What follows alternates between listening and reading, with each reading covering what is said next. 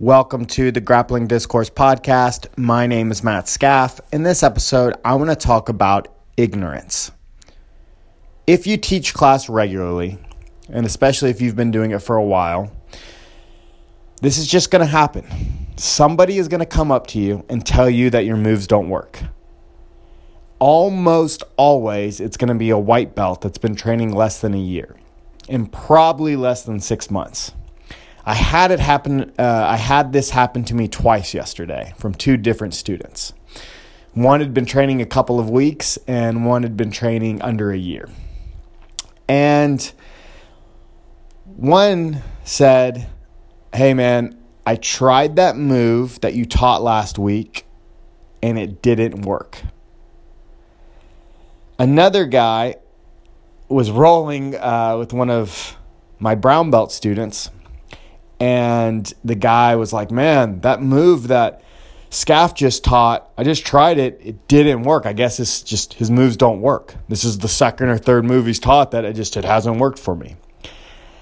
And in the past, that would drive me insane. Like that would really make me angry. And I really took it as an attack on, oh, well, you don't think my moves work? Like, now I need to jack you up to prove that you know, I'm way better than you, and maybe you'll listen next time. And if you just do what I say, and now I realize that that comes from a place of insecurity, and it comes out of a place of my pride's hurt because I want everyone to see me as a grappling genius. If I'm being honest, there are times that the black belt teaching in front of the room, we want everyone to think we're super smart and that we understand all these invisible principles. And so when a student, you know, tells you something that you know you're putting so much time and effort and you spent years and years and years studying you know comes in and says yeah well your move doesn't work. It really stings. But what i've really learned from this is that i need to start seeing it from their perspective. And so while i got frustrated yesterday i started to kind of look where they're coming from and it's out of a place of ignorance. Because anybody that's trained, and especially attained a blue belt, they kind of understand the process. They understand how long it takes to add a move or a technique into their game.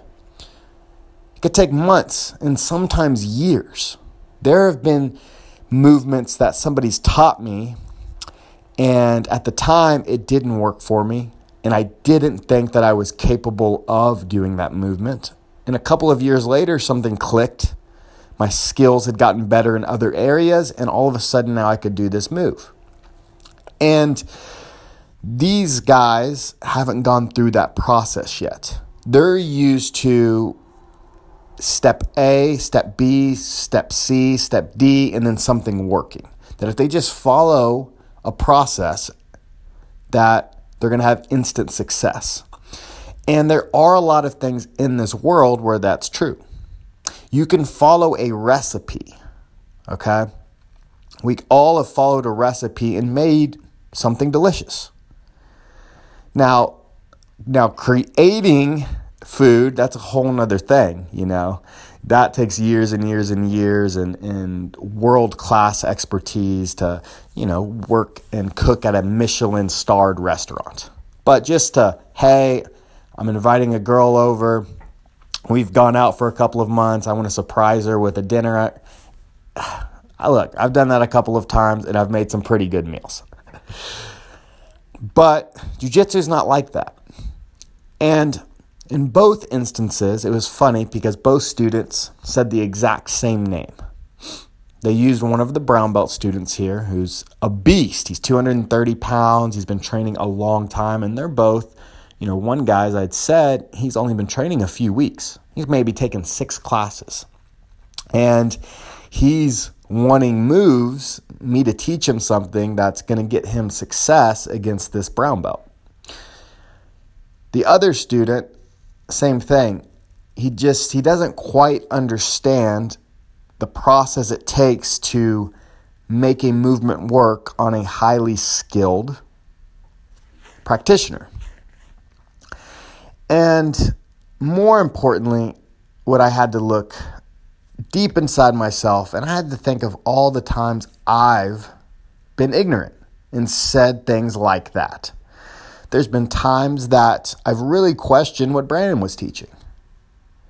It happened just the other day where I had doubts in my mind of the technique.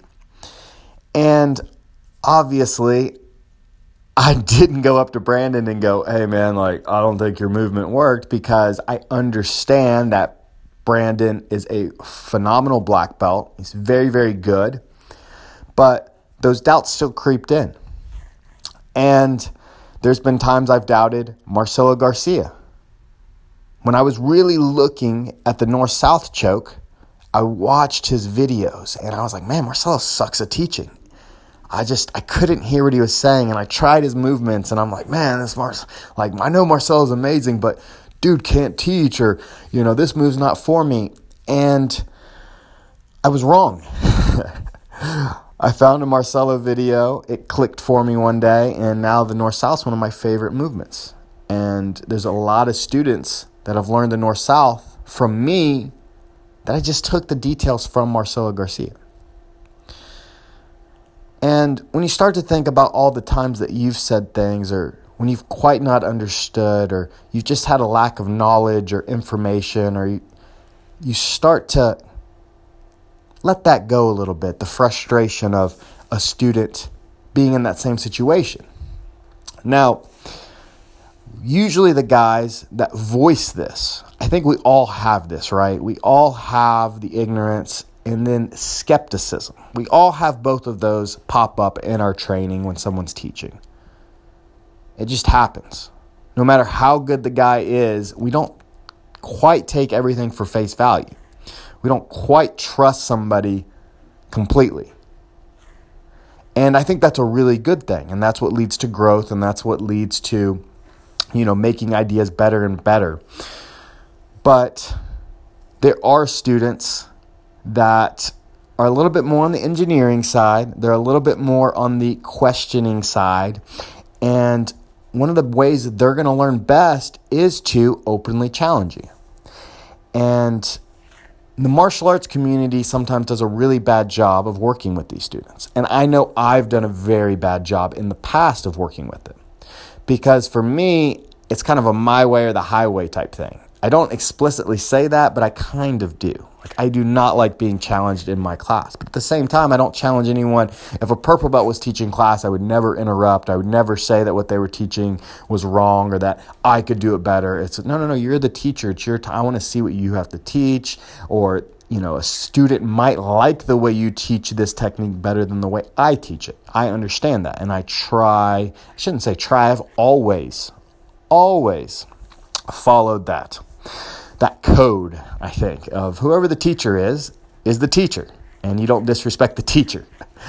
But as I've learned over the years, that's not how everyone operates. And there are times that students get the most benefit out of openly challenging the instructor sometimes. And I think as long as it's done on the side, not in the middle of class, you're going to have to just accept that and you're going to have to find a way to get through to that student. And so I've thought a lot about this since yesterday because, again, it happened twice. And I think I want to take a little bit more of a hands on approach for the most part, I try and leave that situation as quickly as possible because I know that I can start to feel that volcano in me rising. Like I want to lash out or I want to roll and just jack the dude up. And I'm like, that's not, that's not the mature adult way to handle this. I think what I really need to do is show them me using the technique against them and then possibly even against the guy that they're not having success with. Because maybe that guy is doing something different that's stopping the technique that I'm trying, you know, that I showed them. And maybe there is a slight flaw in my technique, and this guy could expose it for me.